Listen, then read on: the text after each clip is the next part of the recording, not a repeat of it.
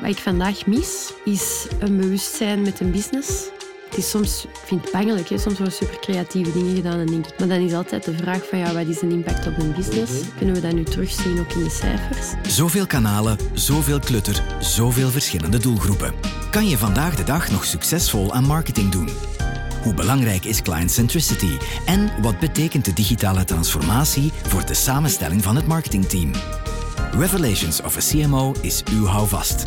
Doorwinterde CMO's delen in een uitgebreid gesprek met interviewer Bart Lombaerts hun inzichten en ervaringen. Zodat elke marketeer opnieuw grip op de veranderingen, trends en evoluties krijgt. Een initiatief van Spike en Studio Helsinki. Revelations of a CMO. Deze keer hebben we Isabelle Dumortier te gast. Zij is Director of Marketing and Culture bij Impact, een uitzendbureau gespecialiseerd in technische profielen. En dat met een zeer digitale background. Hallo Isabel, welkom bij Studio Helsinki. Uh, zet hier aan de bar, zou ik, uh, zou ik zeggen. Um, tof dat je tijd wil vrijmaken voor een, een babbel over uh, marketing en, en, de uitdagingen. maar eerst en vooral de allerbelangrijkste vraag. Wil je koffie? Nee, denk u. Al genoeg koffie gehad vandaag, maar wel graag een glaasje bruiswater. Een glaasje water. We beginnen naar goede gewoonten hier aan de bar, hè, bij Studio Helsinki, al voordat we de studio induiken voor het gesprek. Um, om een beetje kennis te maken. En mijn eerste vraag is eigenlijk, kan je even kort uitleggen wat impact is? Want daar werk je. Uh, maar ik denk dat heel veel mensen impact nog niet kennen, alhoewel dat dat de laatste maanden stilaan toch aan het veranderen is, denk ik. Uh, leg eens uit. Um, ik hoop het inderdaad dat dat een beetje aan het veranderen is. Uh, Impact is een uh, recruteringsbedrijf. We zijn mm -hmm. gespecialiseerd in het recruteren van mensen in bouw en techniek. Okay. Dus dat betekent echt um, op praktisch geschoolde mensen. Mm -hmm. uh, dat gaat van lassers naar fabrieksoperatoren, um, naar elektriciens. ja, noem maar op eigenlijk, mm -hmm. heel breed. dus wij zijn geen generalist voor uitzendkrachten, maar wel een specialist. Oké. Okay. Je werkt daar nu een, een klein jaartje als, uh, als CMO. En dat terwijl dat je een carrière hebt die vooral aan de bureaukant zat. Leg eens uit van waar de switch?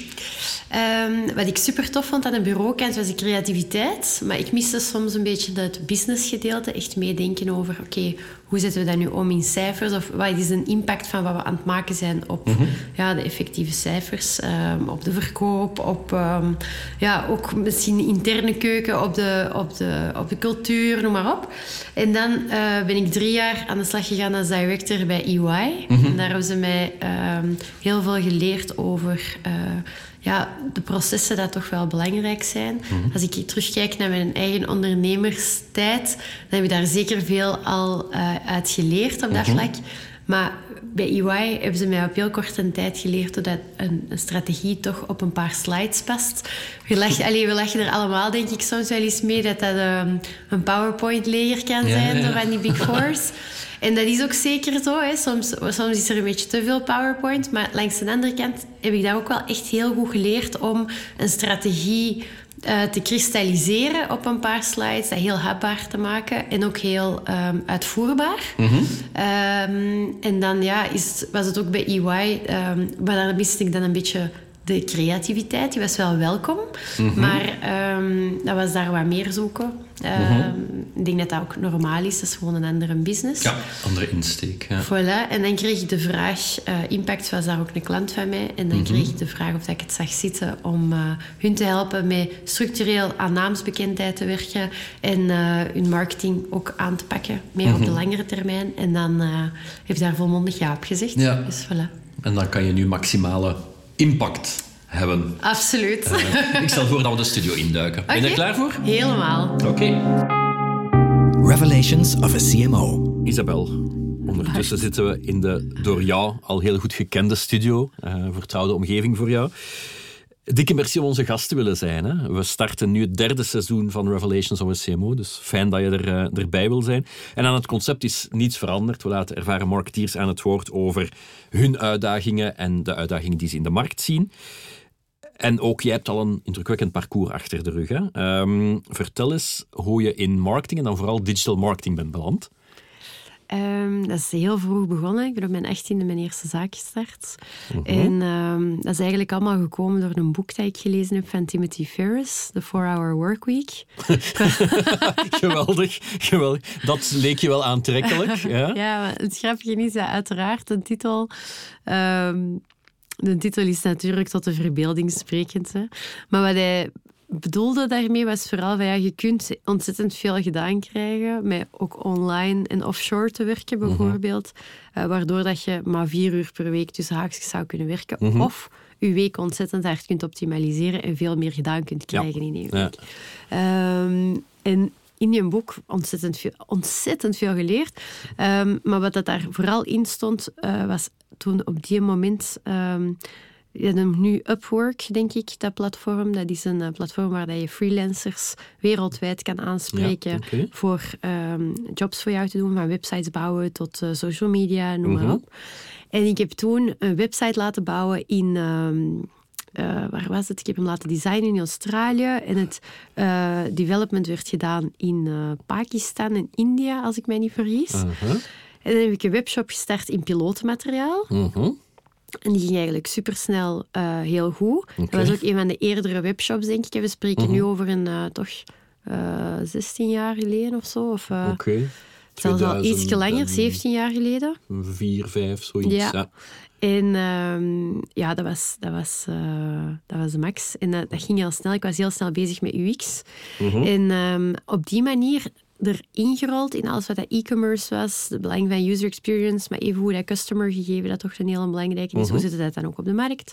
En ehm, ja, toen was het nog makkelijk met blogs, met ehm, ja, digitale posts. Er was zoveel minder verkeer. Ja, ja, ja. Dat je veel je meer kon veel bereik had. sneller eh, eruit springen. Hè? Ja, ehm, nog altijd heel veel spijt dat ik toen niet consistent met een nieuwsbrief begonnen ben. Want ik denk, Mhm. Dat dat allee, nu spijt gigantisch niet dat nu eh, gigantisch is. Absoluut. maar eh, allee, geen spijt, allee, niet heel veel spijt van. Maar bon, soms denk ik erop terug van dat waren wel heel mooie tijden. Mhm. Waarbij dat er nog heel veel blauwe zee was, zeg Ja, maar, ja, in het Ocean. digitaal marketinglandschap. En ehm, dan, ja, ik was nog maar 18. Dat begon vrij vlot te gaan. Ehm, dan ben ik meer en meer mensen begonnen aan mij te vragen van, oh, zeg, die webshop, waar heb je gebouwd? En dan zei ik, oh, maar zou ik dat wel voor u doen? En dan ben ik eigenlijk beginnen ehm, webshops te bouwen en websites vooral ook, voor mensen, maar dan altijd met buitenlandse krachten. Eh, dan ook mijn eerste personeelslid aangenomen, maar ja, spreek ik dan was ik ongeveer twintig. Ja, ik was er helemaal nog niet klaar voor. allee, ik vind dat nu zelfs spannend, mensen. Dus eh, allee, mensen in dienst hebben, ik vind dat toch... en ik- denk dat ik voor veel mensen spreek dat dat een van de grotere uitdagingen is in eh, Absoluut. ja. maturiteit krijgen in, in werken en in professioneel leven. En, eh, dus toen was dat echt nog veel te vroeg. Mhm. En ik begreep ook helemaal niet wat RSZ was. En allee, al die dingen. Dus het was uitdagend. En ehm, dan ben ik... een van mijn klanten was ook een digitaal agency in Antwerpen. Oké. En ehm, verschillende agencies in Antwerpen, die dat ik dan heel op zij designde alles wel, maar eh, ik liet dan een HTML slicen in, eh, in het buitenland, Ja. voor hun te helpen versnellen ook. En ehm, ik was op een moment aan het babbelen, ik zeg van ja, ik vind het toch heel moeilijk. En zij zeggen van, zeg, is het anders geen idee dat je bij ons start? Oké. ja. En dan ben ik op die manier digital project manager geworden. Ik had eh, het geluk om ehm, direct eh, voor Coca-Cola eh, een heel groot traject te mogen doen.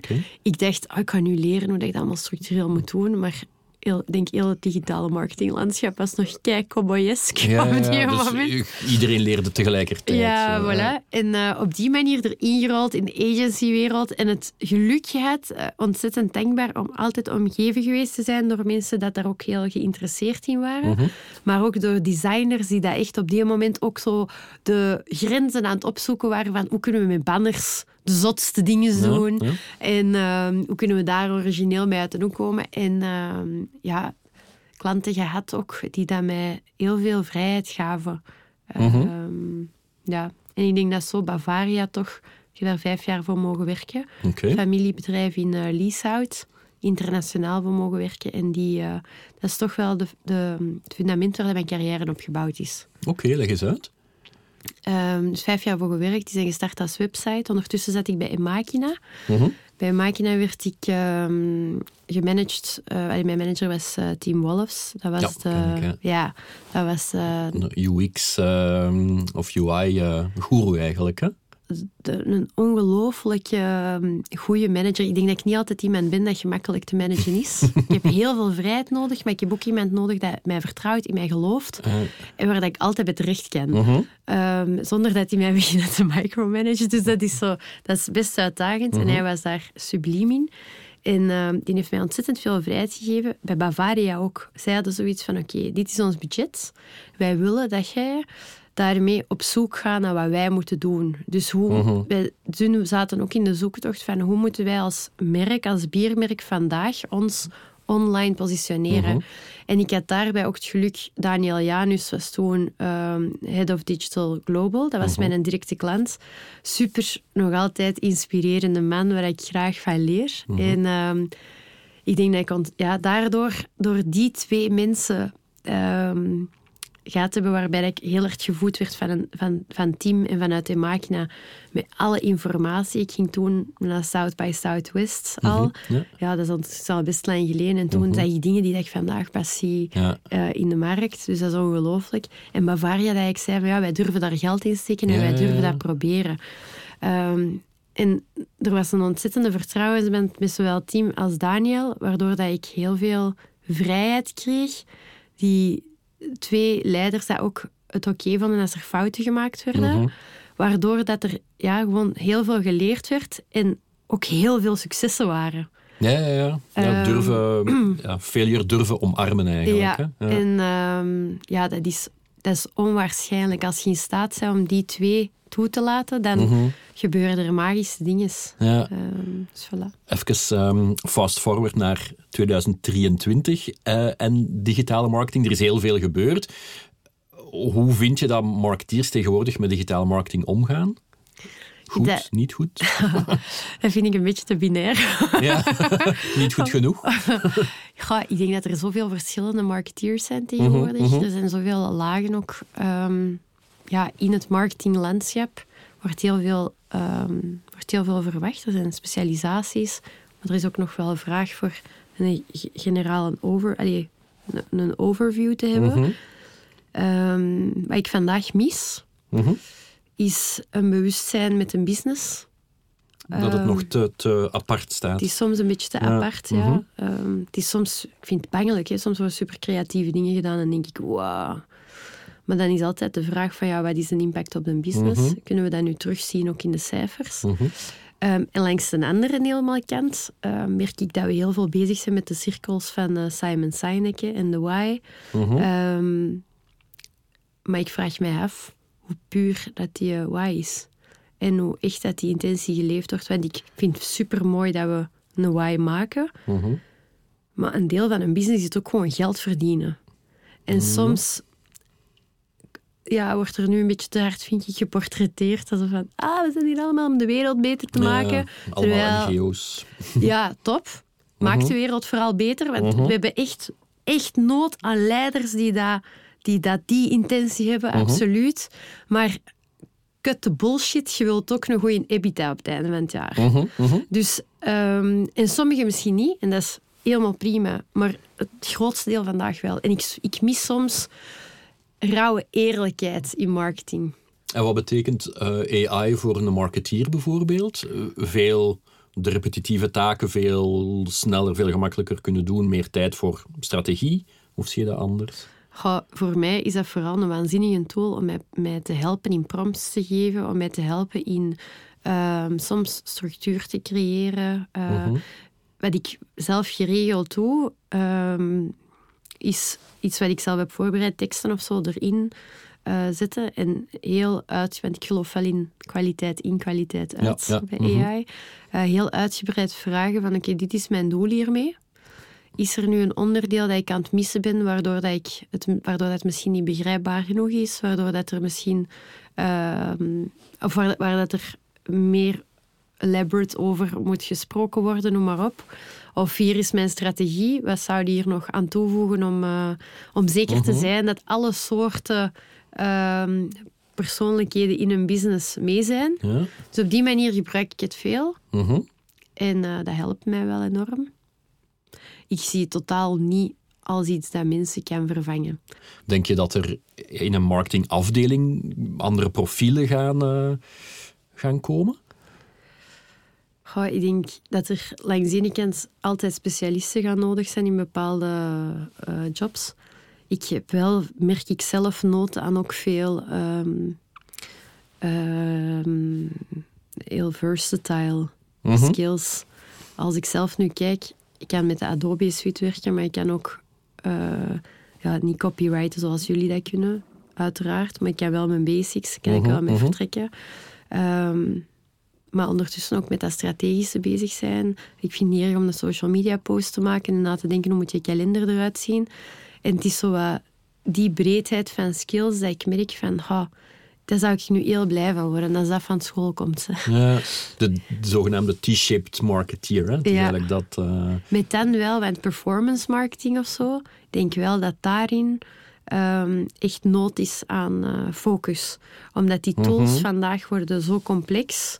Bijvoorbeeld, ja, GA4 vandaag, dat is de max. Maar als je echt daar goed mee wilt werken, dan moet je wel echt weten waar Ja, je het ja, over hebt. ja. Ehm, evengoed met, ja, met advertising in het algemeen. Om performance marketing goed te doen, eh, dan moet je eigenlijk meer een economisch, economische goesting ja, hebben Background. ja. dan, ehm, dan per se wat dat wij, wat dat ik denk, het eh, grootste publiek zie in marketing.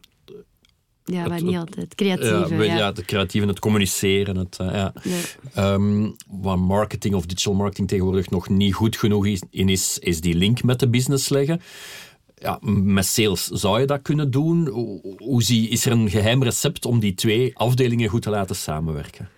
Ehm, ja, en ik denk dat er nog eentje bij moet. Ik denk dat operations daar eh, een hele belangrijke is. Want als we een identiteit of een billboard maken of een hele mooie banner of ehm, een app of whatever. En eh, er... Maar ik zeg het woord banner nog. Het, bestaat nog, het bestaat, nog. Ehm, maar de binnenkant van het bedrijf kan het niet waarmaken. Eh, De, de telefoon wordt niet opgepakt met dezelfde Mhm, energie als mhm. hoe dat we de tone of voice van het bedrijf, hoe dat we het aan het verkopen zijn. Dan, dan is er sowieso een probleem. Dat gaat niet lang duren, geloof ik. Ehm, waar wij mee starten, of waar ik altijd mee start, is wat is echt een hoofd-KPI? Wat is nu echt het allerbelangrijkste? Is dat, ehm, is dat omzet? Ehm, zijn leven bijvoorbeeld bij ons, ja, dat heel duidelijk. Wij willen kwalitatieve instroom van ehm, vakmensen. Dat is niet gemakkelijk, hè, want het grootste deel ja, bij ons zijn knelpuntberoepen. Dus, ehm, maar En dat, dat staat op nummer één, dat is het allerbelangrijkste. nee, want daarachter zit uiteraard dat je gewoon meer omzet wilt. Mhm. Want die kwalitatieve leads zorgen voor meer omzet. Dus bij ons staat de nummer één op unieke starters, Mhm.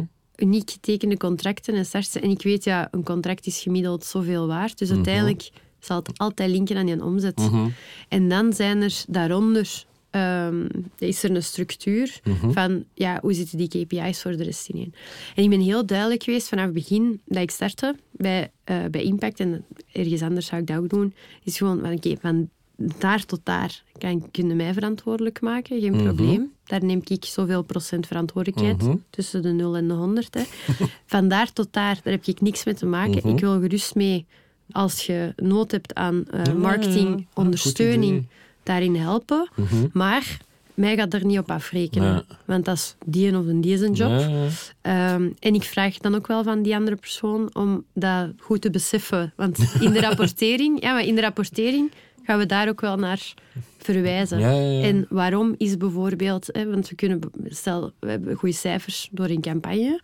Ja, dat is kei tof, maar als de cijfers van de maand ervoor exact hetzelfde zijn, maar je ziet daaronder dat, eh, ja, dat een instroom bijvoorbeeld via de website hoger is, dat Mhm. komt door de campagne top, maar er is door iets anders minder te doen, minder instroom, ehm, waardoor dat een omzet gelijk blijft, ja, dan heb ik geen zin om daarop afgerekend te worden. Mhm. Ja, klopt. Ik vind het wel heel belangrijk. Je zit samen in een bedrijf, je zit in het bestuur. Uiteraard moeten samenwerken naar dat op te Mhm. lossen. Ehm, maar vanuit marketing as such, eh, denk ik dat sales en marketing en operations heel goed kunnen samenwerken. Als er ontzettend veel duidelijkheid is over KPI's. Ja, het is het transparant maken hè, van wie doet wat, wie is waarvoor verantwoordelijk. Hè? En ook de data juist krijgen. Ik denk dat dat ook een van de grootste uitdagingen is. Ik heb bij ons superveel geluk dat Frederik Remers is onze IT-director. Die heeft heel veel geïnvesteerd in Power BI uh, goed krijgen met zijn team en, uh, en de data tussen al die verschillende systemen dat er zijn echt op punt krijgen. Dus je kunt er gewoon op vertrouwen. Die data dat er is, is juist. Ja. Um, ik, ik vind dat vandaag de dag... Bijvoorbeeld een van mijn, van mijn uh, keuzes is ook... Ik ben binnengekomen, zat 300.000 man in de database. Um, ja, we zijn direct beginnen opkuisen. Als, als uh, zoveel procent niet meer uw mails open doet of reageert of wat dan ook, of er ook niet meer geïnteresseerd is, let them go. Werkt met wat dat je kunt, start met een, met een goede basis. En um, ik denk dat data zeker niet onderschat mag worden daarin. Um, data hebben heel erg zo'n link naar digital ook. Um, zijn er los van die zaken nog elementen waar de marketeers volgens jou te weinig aandacht voor hebben? Ik weet niet of het marketeers zijn dat er te weinig aandacht voor hebben, maar ik, ik vraag me af of dat het misschien meer soms in het, bestuur, in het bestuur zit van een bedrijf.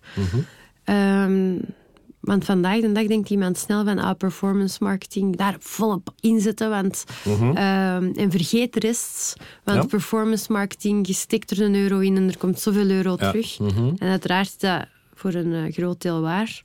Maar ja, hoe meer mensen dat er natuurlijk zonder enige kost, uh, of, of niet zonder enige kost, maar hoeveel mensen dat er natuurlijk komen door radiocampagnes of billboards of noem maar op, naar je website vanzelf. Um, ja, je conversierate van je website blijft even hoog, dus dat zorgt natuurlijk ook voor extra instroom. Um, en er zit een heel groot deel, geloof ik wel, in waarom kiezen mensen voor een merk. Waarom wil iemand zich verbinden met een merk? En um, daarin, ja, daarin geloof ik soms, bijvoorbeeld zeker bij B2B-bedrijven, uh, die zelfs al is B2B, s'avonds gaat je mens naar huis en die staat in een Albertijn te kiezen tussen ja, dat is ook maar een cola mens, of een Pepsi. Uh -huh. hè. En dat is echt hetzelfde voor Uh mij. Uh, en uiteraard, de, de onderhandeling zit anders. En, maar die gaan nog altijd kiezen voor, voor um, hoe dat je aanvoelt en, Ja, en um, hoe dat je je marketing brengt. En, dus ik vind het digitale super belangrijk en goed, maar ik vind het eigenlijk heel belangrijk om vanuit insights te gaan kijken in je doelgroep naar wat, waar kunnen we nu echt het verschil maken. Um, en ik was vroeger heel tegen uh, testen. Omdat Ja. ik altijd zoiets had van... Ja, interessant. Ja, als je aan iemand vraagt om feedback te geven, dan gaan ze feedback geven. Hè, ja. En ik zou echt zot worden, moest er dan zo een in een groep zitten en zeggen over de iets zeggen over de campagne, waardoor dan een CEO zegt, ah nee, dat gaan we niet doen. Ja. Ja, maar bon, dat komt natuurlijk ook omdat je ofwel vertrouwen of geen vertrouwen Ja, hebt. ja, onzekerheid. Ja, inderdaad. Ehm, En nu denk je er anders over? Ja, nu geloof ik wel in nulmetingen. Mhm. voor- en na-campagnes. eh, en sowieso in metingen by default om te begrijpen van met echt je core doelgroep nu. Hè? Want ik kan zeggen, ik ben, ik ben bijvoorbeeld geen bierdrinker. Ja, ik denk dat ik wel goede marketing zou kunnen doen voor een biermerk, maar ik ben geen goede bierdrinker.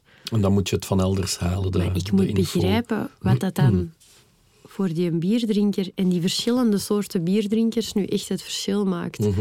En eh, dat kunnen met goede metingen, met goede vragen, kan dat. En tegenwoordig gaat dat zo snel als je wilt, met de juiste partners. Mhm. Dat dat iets is waar ik... ehm, ja, waar ik nu wel veel meer, veel meer in geloof. En misschien komt dat ook uiteraard met mijn ervaring dat ik dat nu begin te zien. Ja. Is het, ehm, misschien is het zelfs beter van geen bierdrinker te zijn als je marketing director van een biermerk bent. Ja, dan staat er misschien te- wat breder in open. Nee, nee, nee. Ik denk dat, dat het allemaal eh, kan. Ik moet wel zeggen, wat voor mij heel belangrijk is, eh, is geloven in het bedrijf en in het merk. Mhm. Want ik kan niet iets verkopen wat ik niet, ehm, waar ik niet geloof in, in eh, het verhaal.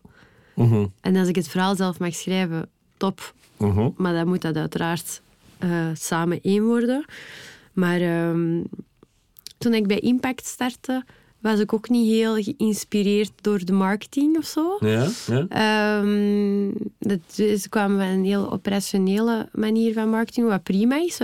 Ehm, maar het verhaal vond ik wel heel goed en dat was erkenning voor vakmensen.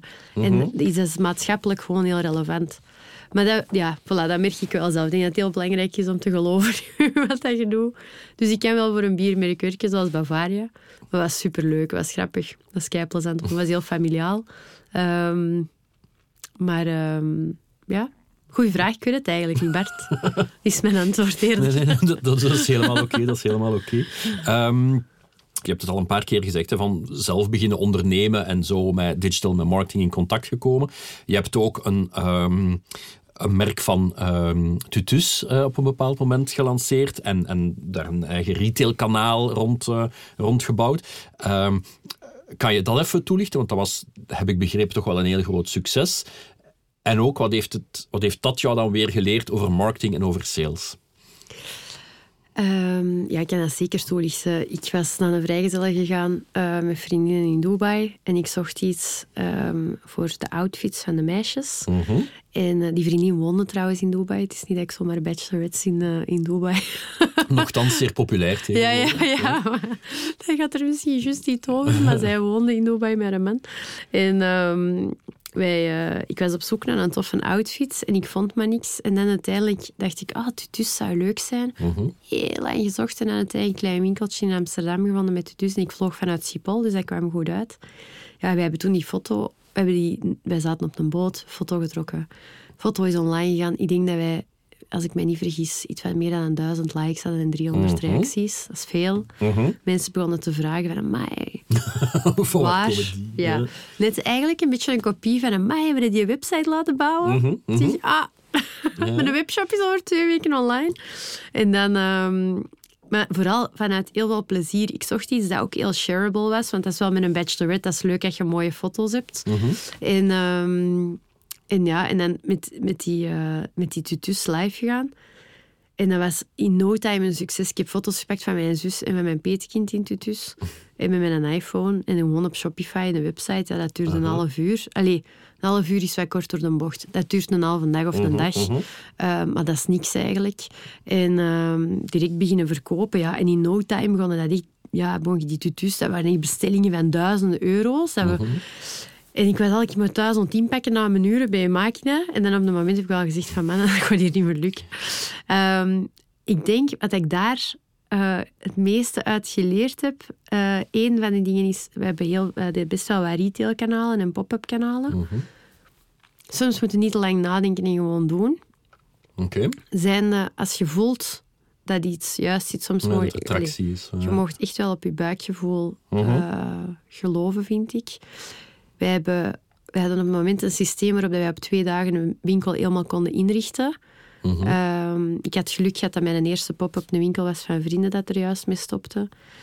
Maar de mm, online ervaring, ik probeer altijd mij in te beelden, als je nu online een winkel ziet en je ziet je in social media en noem maar Mhm. op, hoe zou je dat nu aanvoelen in het echt? Oké. Ja. Wat voor mensen staan er in je winkel? Mhm. Wat voor vibe hangt daar? Wat zeggen die mensen tegen mij? Wat voor posters hangen er tegen de muur? Wat willen die, verhaal, wat willen die vertellen? Zijn dat er honderd in een dozijn? Of is dat, is dat echt iets van hun? Hè? En wij hadden een strategische... onze quote boven onze strategie was... Cinderella never asked for a prince. She asked for a night off and a huge ass tutu. Oké. En ehm, ja, dat hing dus groot in al onze winkels. Op mijn auto stond er in het mega groot geschreven, in echt geschreven handschrift, I drive like a girl. Mhm. Dat was een jeep. Dus, maar dat was om te zeggen van, ja, dus ik rijd kei goed. Hè.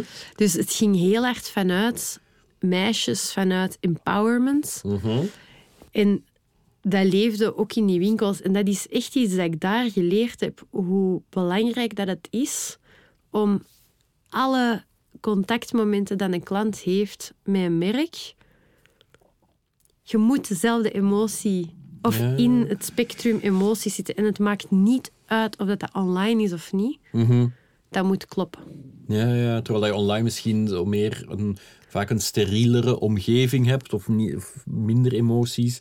Dat is de grote fout dan. Ja, en ook bijvoorbeeld een Canva vandaag, dat is de max. Je kunt met Canva heel veel zelf maken van. Grafisch materiaal. Maar als het niet klopt, dan mag iedereen dat nog kunnen. Uh-huh. Dan is het niet goed.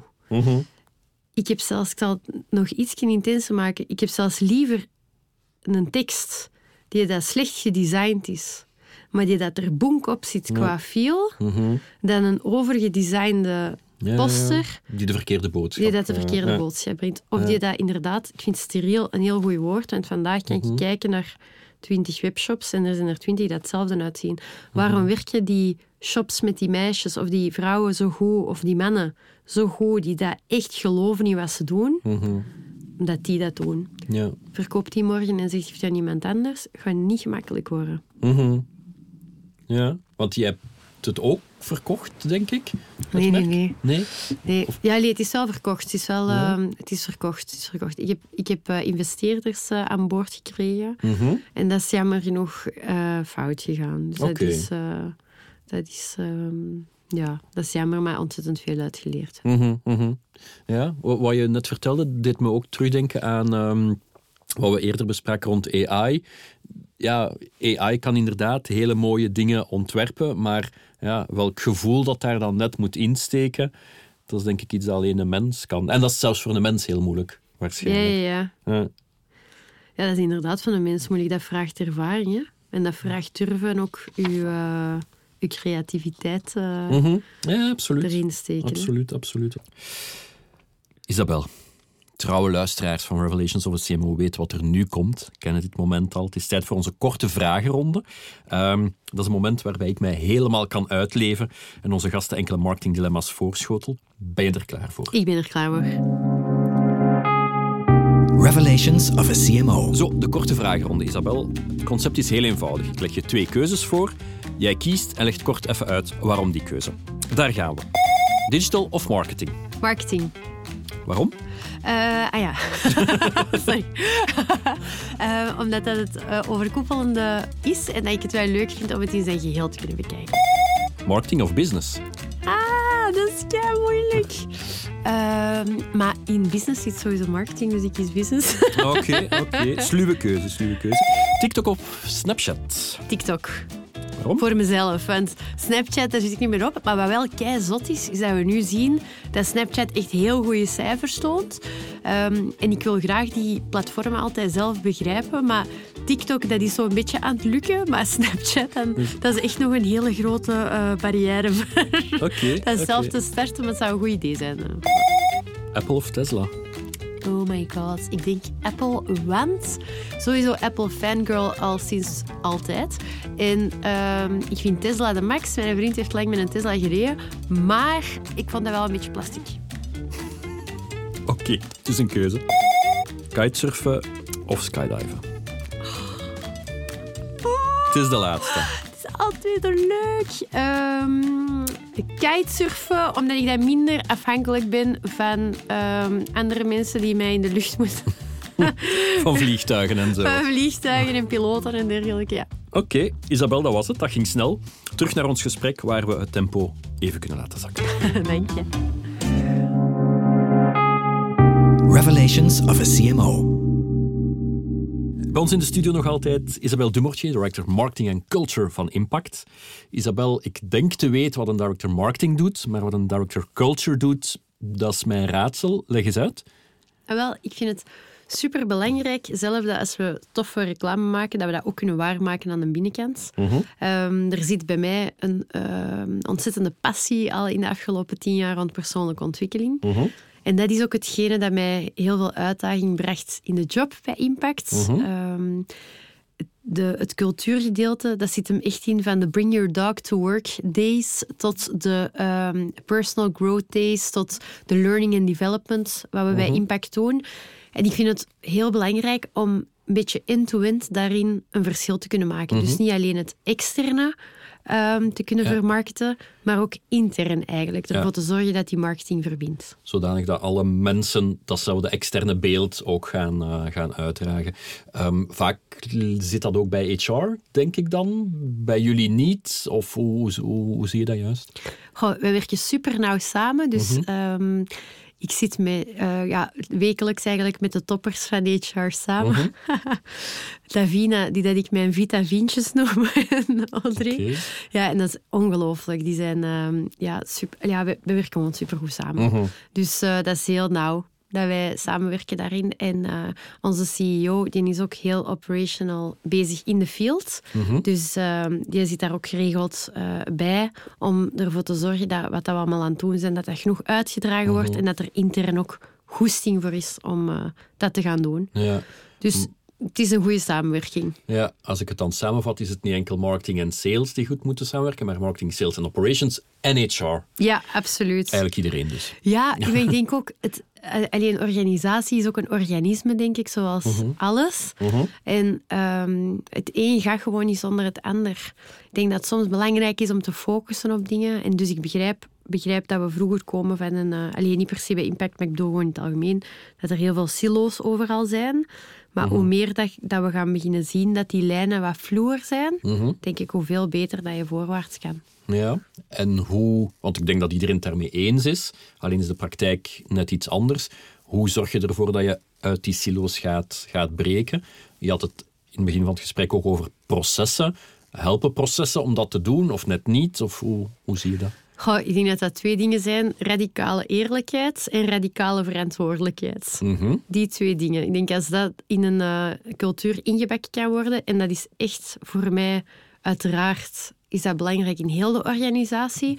Maar als leadership dat niet doet, vergeet het. Mm -hmm. Denk ik, als er geen ruimte is om super open te communiceren um, en ook verantwoordelijkheid te nemen als het fout gaat, ook als het goed gaat, mm -hmm. en daarin heel eerlijk te kunnen zijn, um, ook als bijvoorbeeld iemand iets zegt wat je zelf denkt van, mij, daar ben ik het echt niet mee eens, dan Mhm. moet daar ruimte zijn om dat te kunnen Ja. zeggen. Mhm. En ook zelfs als dat betekent dat je iets zegt tegen iemand waar dat die verantwoordelijkheid over heeft, Mhm. ehm, waar dat je niet mee akkoord bent, in plaats van dat voor u te houden, denk ik dat het belangrijk is om een forum te creëren of een platform binnen in het bestuur waarbij dat je die eerlijkheid kan faciliteren. Zonder dat iemand persoonlijk aangevallen is of op zijn tenen getrapt.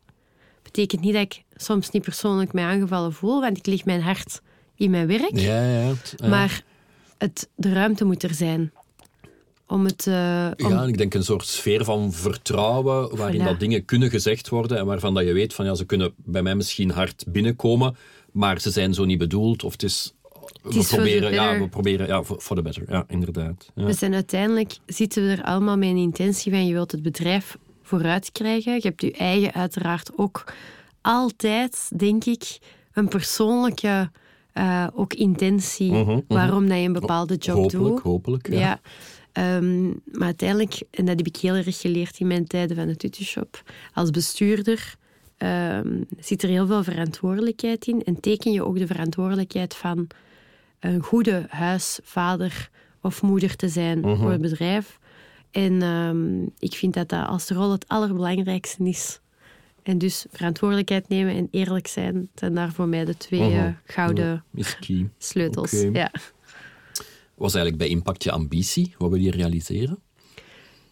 Ik heb voor voorgenomen dat ik graag in een jaar tijd ehm, het merk zou installeren, de naam willen installeren. Mhm. Ehm, er ook voor willen zorgen dat er een eh, cultuur komt van persoonlijke ontwikkeling en van leren. Mhm. Dat zijn voor mij twee belangrijke dingen. En ondertussen ben je een tien maanden ver, denk ik. Dus Ja, dat is bijna negen, een jaar. ja. Of negen. Zit je op de goede weg? Eh, Ja, zeker, absoluut. Ik heb het gevoel dat, dat eh, er is ontzettend veel veranderd. Dus ik ben in februari gestart van dit jaar.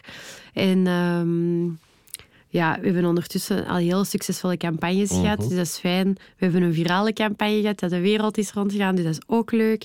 We hebben al iets rebels kunnen doen met op het Justitiepaleis in Brussel een badge te hangen. Ehm, we zijn met onboarding weken gestart bij ons. We zijn met personal growth days gestart, die dan nu structureel ook toegevoegd worden in het bedrijf. Ehm, we hebben een Bring Your Dog to Work Day gehad. En uh, onze performance marketing is echt heel goed aan het, uh, um, aan het gaan. We hebben daar uh, de juiste keuzes in partners gemaakt, heb ik het gevoel. Mhm. En ja, ik denk absoluut dat we op de juiste, juiste spoor zitten. Mhm. En kan je er je digitale drive in kwijt? Want aan zich staat het qua merk ver van het digitale op het eerste zicht, maar kan je hem kwijt? Ja, ik vind op het eerste zicht ook een heel goede uh, toevoeging, want voor mij is recruitment heel gelijk aan e-commerce. Oké. Er wordt een job online geplaatst en Mhm. iemand um, beslist om te applyen of niet. Mhm. Maar die applyen is voor mij hetzelfde als iemand dat het product in zijn mandje steekt. Ja.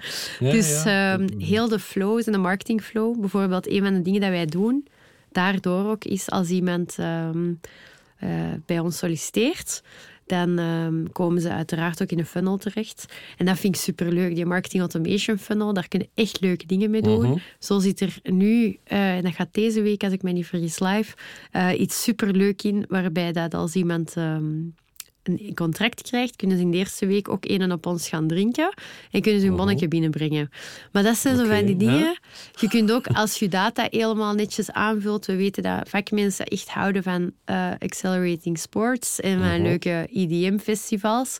Dus ja, daar geven we ook allemaal leuke activaties en experiences in weg. Leren skydiven, eh, maar even hoe naar Tomorrowland. En, ehm, dus daarin vind ik wel veel. En wat ik ook heel leuk vind, ik werk met Bos Data samen voor onze performance marketing. Die mannen die doen dat supergoed. De Ferre en de Nick zijn mijn eh, contactpersonen daar. En die hebben dat echt vast. En wat ik leuk vind, is dat ik merk, zij zijn up to speed met alles wat op dat vlak gebeurt. Waardoor dat ik zelf ook merk ik heel veel bijleer van, ah, oké, dus daar kunnen we nog tweaken, daar kunnen we nog optimaliseren. Ze zijn super proactief. Dus ehm voilà. Ja, het zit helemaal, eh, helemaal goed. Ehm, jullie campagnes die jullie het afgelopen jaar al gevoerd hebben, waren dan weer, toch als ik naar de, de awareness-laag kijk, zeer klassiek. Op het eerste zicht dan een beetje een bizarre keuze, of niet? Goh, ze zijn op het eerste zicht heel klassiek. Er zit Ja. natuurlijk ook een heel retargeting eh, campagne onder. Ehm, dus goh, ik geloof nog altijd voor naamsbekendheid te creëren, dat dat zeker een grote toegevoegde waarde is om ook radio te doen, ehm, om billboards te doen. En het, eh, we zien nu in de cijfers dat het een effect ook heeft. Dus eh, ja, misschien wel. Langs de andere kant denk ik dat het echt het, het volledige eh, bekijken, de helikopterview van wat zijn die touchpoints nu allemaal. We hebben gekozen voor truckvertising. Ik wist zelfs niet dat dat bestond. Ja, ja. En zo van achter op een camion ehm, advertenties zetten. En dat heeft ook gewerkt. Dus ik vind, ik denk dat de combinatie van alles het eh, tezamen het sterk Ja, maakt. Ja, en het is inderdaad wat dat je zegt. Er zit een hele digitale laag onder die ik als niet in het doelpubliek niet ga, niet ga zien, uiteraard. Ik denk waar dat de kracht lag, is dat we een heel goede strategie hadden.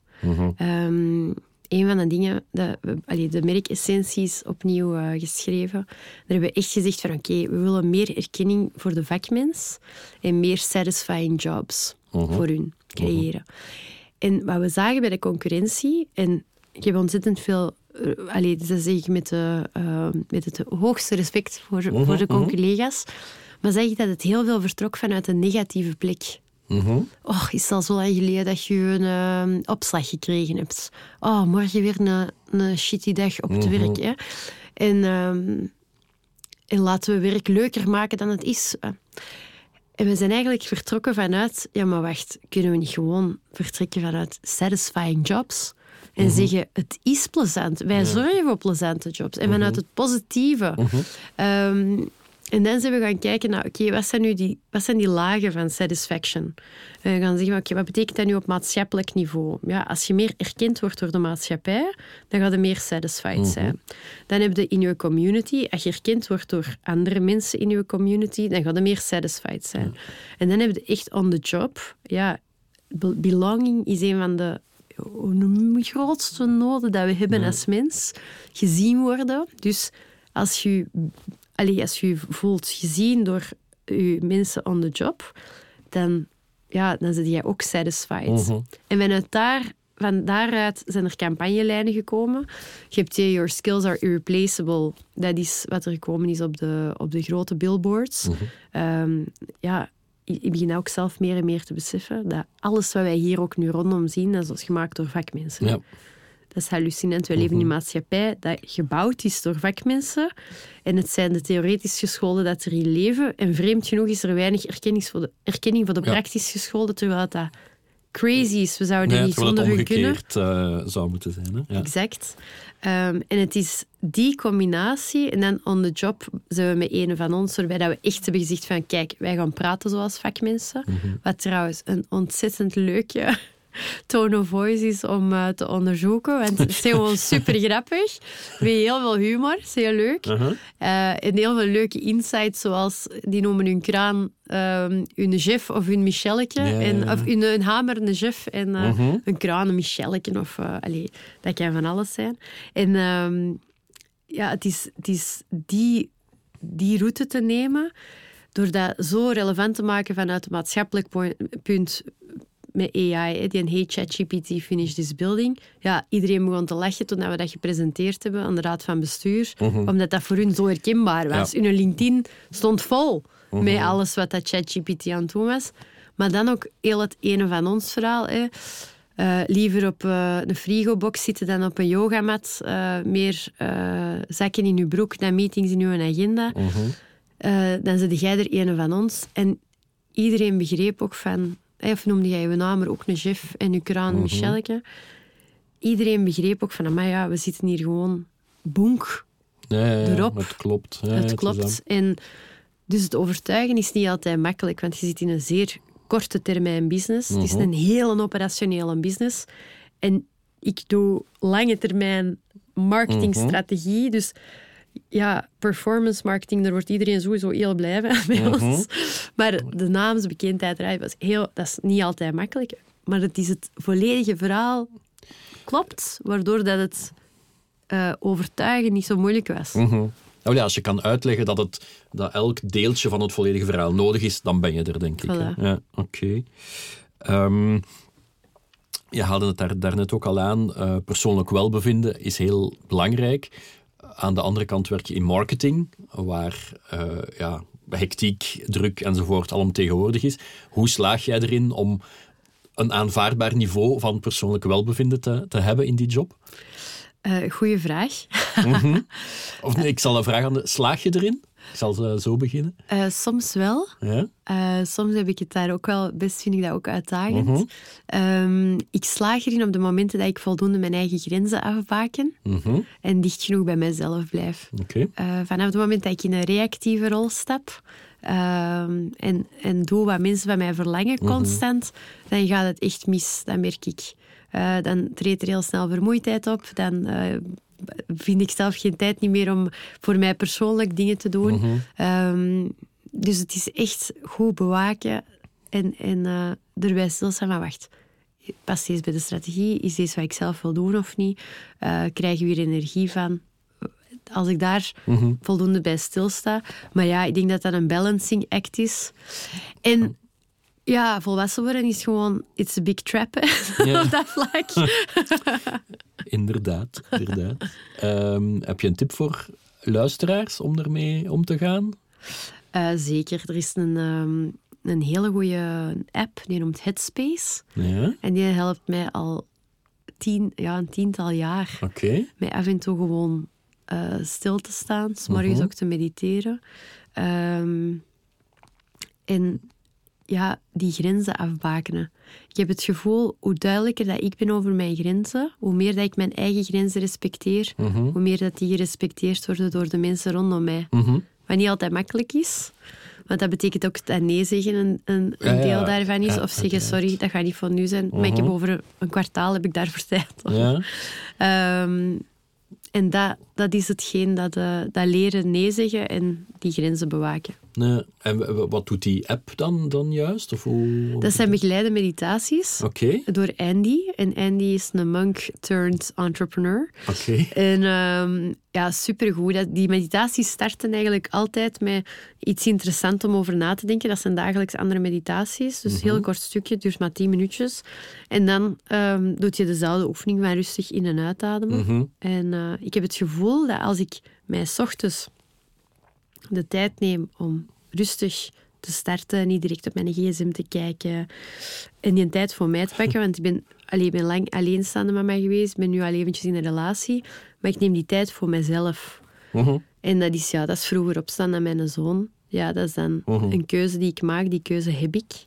Ehm, maar dat zorgt ervoor dat ik iets meer ja, relaxed de dag inga. Mhm. En ik merk ook dat als ik dat volhoud en er de discipline in toon, dat mijn leven echt veel makkelijker gaat. Ja, oh ja dat, uh, want ik heb ook mindfulness en dergelijke um, cursussen gevolgd. Ik denk inderdaad dat het hem zit in de continue herhaling en dat het een soort mindset wordt Ja. van, je, van jezelf. Hè? Ja, en het rustig blijven ook in moeilijke situaties. Ik denk dat, wat dat, er zijn heel veel studies rond, rond mediteren, ook over hoe dat, dat helpt in je... ehm, ja, ik, ik zou het bijna brain management noemen. We hebben allemaal... Mhm. eh, we hebben allemaal een, een, allee, een interne zeg maar, stem of zo, die je zou, heel snel zou kunnen opfokken als je wilt. Of Ja. bang kan maken, of excited kan maken. En ik heb eigenlijk dat geleerd, omdat ik... ehm, dat die meditaties waar het aan het helpen was. Ik heb in februari vorig jaar mijn rug gebroken. Mhm. En ik ben toen gevallen bij mijn paard en dat deed heel veel pijn. Maar het eerste wat mijn, wat mijn hersenen deden, was zo van... Oké, we gaan gewoon rustig in- en uitademen. Wanneer blijven liggen, alles gaat goed komen. Mhm. En ehm, mijn lichaam was in hyperventilatie, heb ik daarna geleerd. Maar ik zelf niet. Dus Ah, ik wist allee, niet eens dat mijn dat mind, zou- ik wist niet ja, dat dat ging. ja, nee. En toen had ik zoiets van, wow, meditation is paying off. Ja, ja. Na tien jaar uitgerendeerd. Ik vond het wel grappig dat je dan zegt, ik heb een app om te zorgen dat ik niet begin met op mijn gsm te kijken. Ja, ja, wel, goeie punt. wel grappig. Wel grappig. Oké, wel, ik vond het een hele fijne babbel, eh, Isabel. Dank je wel voor, ehm, voor je tijd. Ehm, u, beste luisteraar, dank alvast voor het volgen van deze aflevering. Maar we zijn er nog niet helemaal. Eh, we nemen Isabel nog even mee naar het kleinste kamertje. Want dat is de enige plek waar de diepste zielroerselen gedeeld kunnen worden. En daar gaan we nu voor gaan, hè, Isabel? Oké. Dat was een klein okéetje. Dankjewel. Revelations of a CMO. Isabel, bedankt voor het fijne gesprek van daarnet. Momenteel zitten we in de toiletten van Studio Helsinki. En hier willen we het graag hebben over de dingen die niet altijd lopen. Zoals ze dachten dat, we ze gingen, eh, dat ze gingen lopen. Wanneer je in de shit zit. Dus.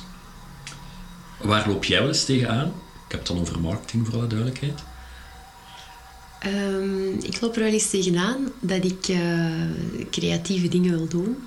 Ja. Ehm, of dat er ideeën komen. En eh, ja, dat je soms ja, zit vast aan je budget dat je al hebt vooropgesteld.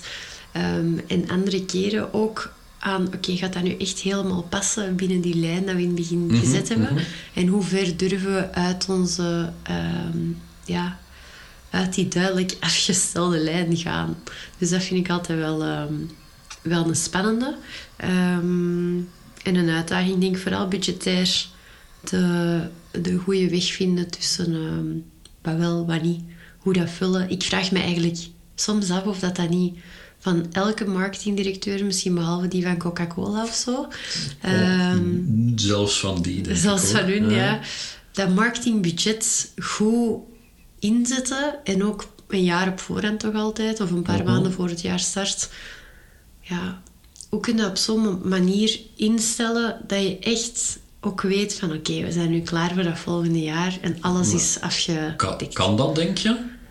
Ik denk voor een groot deel wel. Ja. Ik denk dat, ik- dat ik daar voor 80% voor slaag, waar ik wel al heel blij mee ben. Mhm. Ja, me. Ehm, maar ik vind die 20% er wel echt een heel grote uitdaging. Ja, maar misschien moet je het ook zo zien als iets dat 80% vast ligt en 20% gemaakt is om flexibel mee om te, om te Ja, wel moeilijk uit te leggen aan de CFO.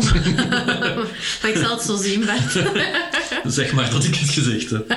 Ehm, welke fout zal je nooit meer maken? Ik zal nooit meer de fout maken om niet te vertrouwen in mezelf. wanneer het komt op uh, keuzes maken in marketing die dat mij en in ondernemen die dat mij het meeste gaan impacteren. Mhm. En ik denk ook gewoon niet alleen mij, andere mensen ook. Ehm, in de afgelopen jaren heb ik soms gedurfd door mensen die meer ervaring hadden, of waar ik heel veel respect voor had, um, de blindelings te volgen en, en uh, te denken van, ah ja, oké, die hebben meer ervaring, dus mhm. we gaan dat doen. Terwijl mijn buikgevoel toch zei van, hmm, beter niet. En ehm, ik heb echt geleerd met scha en schande dat ik best mijn eigen gevoel daarin volg. En als ik, uh, ofwel geloof ik in iets 100% en dan ga ik ervoor.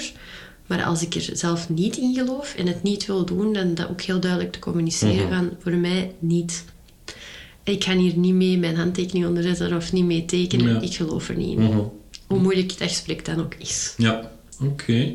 Ehm, omdat je van de enige bent die ervaring heeft bij, of die ik ken, die ervaring heeft bij de twee. Wat is het grootste verschil tussen consultancybedrijven en agencies en zullen die eerste ooit de plaats van de tweede innemen? Ehm, ik ga eerst op je tweede vraag antwoorden. Het tweede deel, nee, die gaan nooit die plaats innemen. Okay. Ze hebben zo'n grote struggle vandaag met te consolideren daarin. Um, er wordt ook helemaal niet goed begeleid, vind ik, de M&A dat daar rond gebeurt. Mhm zijn zo'n ander soort profielen dat bij elkaar worden mhm. gezet met een heel andere, um, heel andere doelstellingen. Mhm. Waarbij je bij een uh, consultancybedrijf binnenkomt, um, ja, er zit gewoon een heel systeem in, ook waar dat sales een erg belangrijk onderdeel is. Ik ben, er zijn zeker uh, developers die daar ook gewoon in sales zijn, mhm. maar ze zijn denk ik niet in de meerderheid. Zo zijn de meeste uh, creatief directeurs of grafisch designers creatief directeurs zijn top om mee te nemen naar uw pitch. En die gaan zeker um, mee dat verkopen. Dat kan niet zonder hun. Mhm. Maar ehm, dat is niet zo consistent als constant cijferzaal. Ik vind dat die mensen, um, creatieve mensen en ook developers en zo, moeten op een heel andere manier gemanaged worden. Waarbij dat je in een consultancybord allemaal zit met handelsingenieurs, um, TW'ers, heel uh, cijfermatige, cijfermatige uh, strategische, business-strategische mensen. Mhm. Dat zijn twee werelden die dat, um, voor mij, ze zouden samen kunnen gaan, maar dat, ver, dat vraagt heel veel uh, helikopterview langs mhm. beide kanten. En de willingness, en ik denk dat we daar een probleem hebben met zo'n Big Four met Big Fours en andere uh, allez, consorten ja, die dat al mhm. ja, ja, op dezelfde manier werken en op dezelfde mhm. manier dingen doen. En agencies aan hun kant ook. die doen mhm. ook al jaren te veel. Ik heb nu misschien een Joe Public dat zegt van ik, uh, ik doe een takeaway marketing, maar voor de rest hebben we allemaal uh, fees en, en time and materials en budgetten en pitches en noem maar op. Ja, als die twee met elkaar willen werken succesvol, dan moeten die kijken naar hun businessmodel. En zolang dat ze dat mhm. niet doen en echt heel veel tijd en geld en moeite en liefde, oprechte liefde, steken mhm. in de migratie van die twee, dan denk ik dat dat een verloren zaak is. Het werken. Wel, het uh, antwoord op het tweede deel van de vraag is denk ik ook meteen het antwoord op de het eerste deel van de vragen. Super. Um, Isabel, ondertussen zitten we hier in het donker uh, in het toilet. Het wordt nog intiemer. Heel spannend. Um, dikke merci nogmaals om hier uh, te gast te zijn in deze aflevering van, aflevering, sorry, van Revelations of a CMO. Um, ehm, beste luisteraar, hebt u nog meer inspiratie nodig? Eén adres www.revelationsofacmo.be. Tot de volgende. Revelations of a CMO.